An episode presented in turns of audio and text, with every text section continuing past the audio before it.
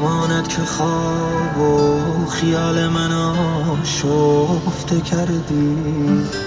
بماند که با جان و روح و روانم چه کردی؟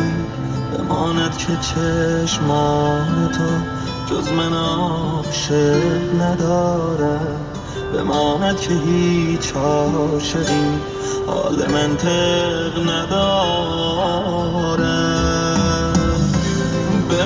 که می‌شد؟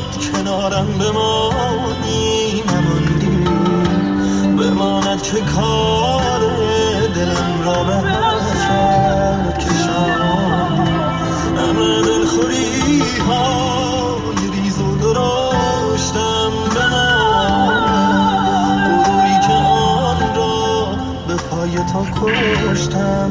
بماند یه نظریه هست میگه که وقتی انقلاب مشروطیت در ایران صورت گرفت نگاهی که فرهیختگان جامعه و اصولا طیف الیت جامعه به ایران داشت و بعد این نگاه به تمام ایران تسری پیدا کرد و مردم و بین مردم ساری جاری شد این بود که نگاه مادرانه به ایران داشتن این یعنی چی؟ یعنی اینکه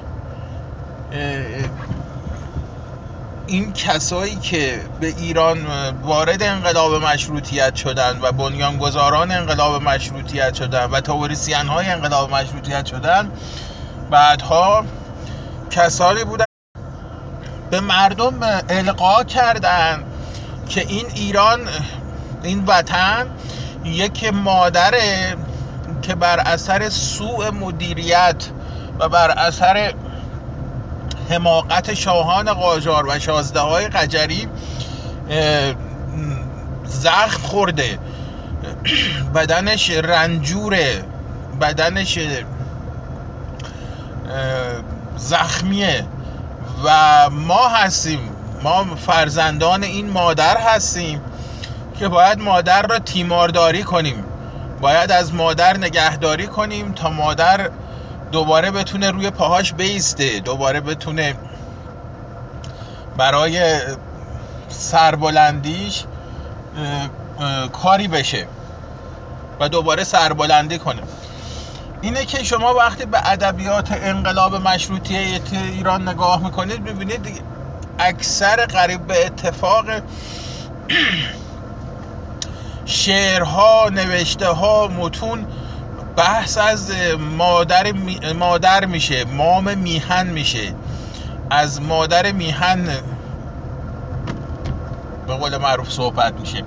میگن که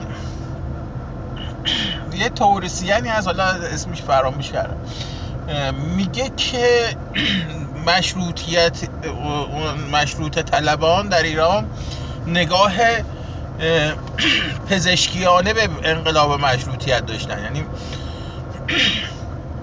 مثل یه پزشک که به یه بیمار نگاه می‌کنه به بیمار نگاه می‌کردن به این تن زخمی وطن نگاه می‌کردن. و بعد فعالیت هاشون رو در همون زمینه متمرکز کردن. تیمارداری این وطن. نتیجه اون انقلاب درسته که در ابتدا منجر شد منتج شد به بعد ناآرامی.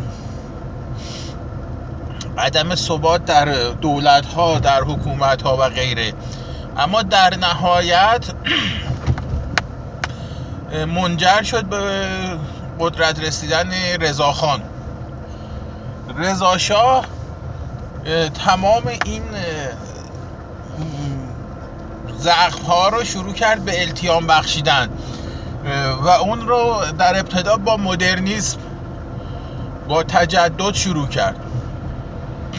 رضاشاه کار مهمی رو که کردیم بود که یک دریچه‌ای به روی ایرانیان باز کرد از یک جهان جدید. و این جهان جدیدی که ایرانیان به چش دیدن برای اولین بار. تا قبل از رضا مردم فکر می‌کردن دنیا همینه دیگه. تو چیزی تو دنیا وجود نداره. ما هم شیعه ایم بین همه شیعه ها ما از همه بهتریم. بین تمام مذاهب کل بشریت ما از همه بهتریم. یه مش شازده و نمی‌دونم میرزا قشمشم و اینا هم بودن که اینا از خ- مثل زالو افتاده بودن رو ملت خون مردم میمکیدن.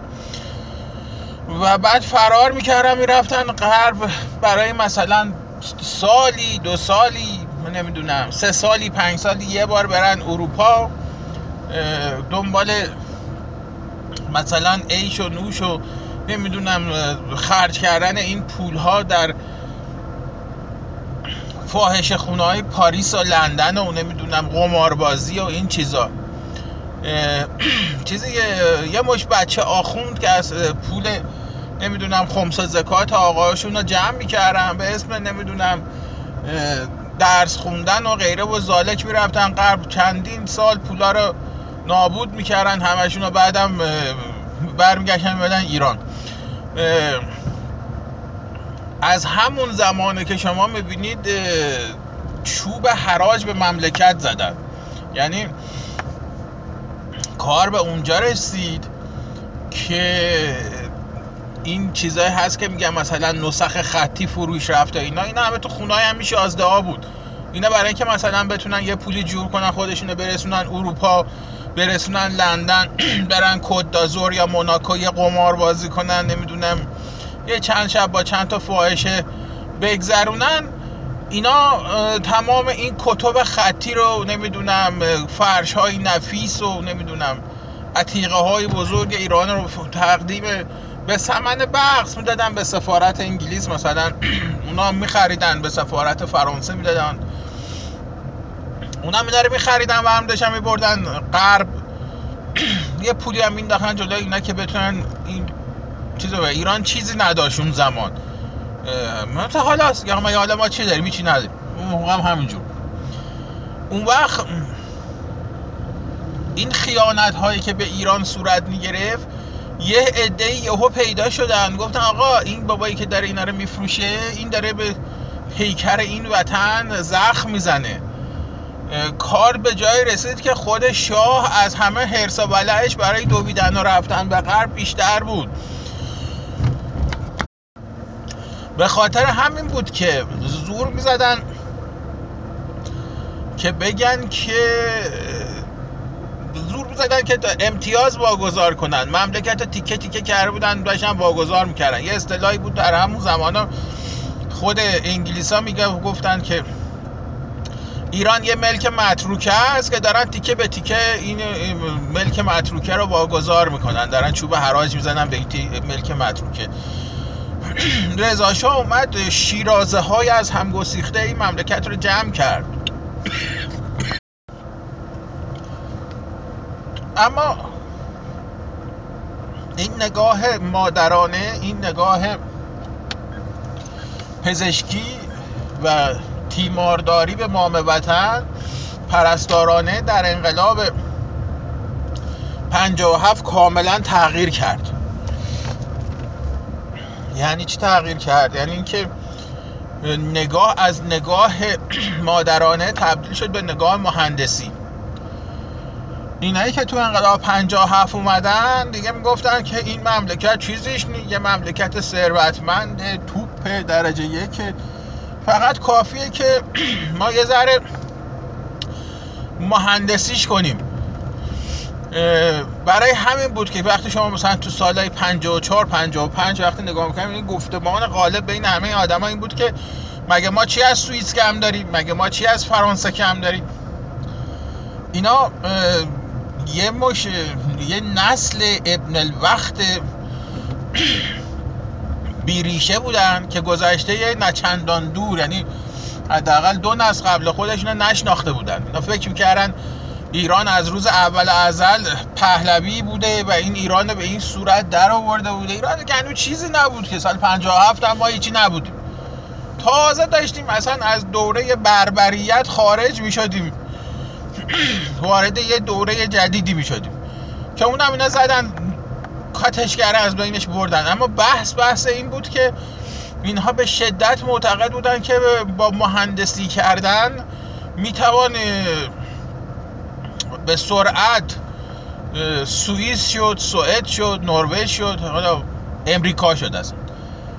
کردن یعنی اومدن مملکت رو مهندسی کردن. و وقتی شروع کردن به مهندسی کردن کشور اینا همه چی رو مهندسی کردن. یعنی کم کم کار به اینجا رسید که حتی درس خوندن مردم رو هم بچه های مردم رو هم مهندسی کردن. حتی طرز فکر کردن انسان ها رو هم خواستند که مهندسی کنند. و در نهایت کار به این فاجعه ای رسید که اینجا امروز شما می‌بینید. هیچ کس هیچ علاقه ای هیچ علقه ای به این چیزی که اسمش وطنه نداره. منظورم رأس حاکمیت.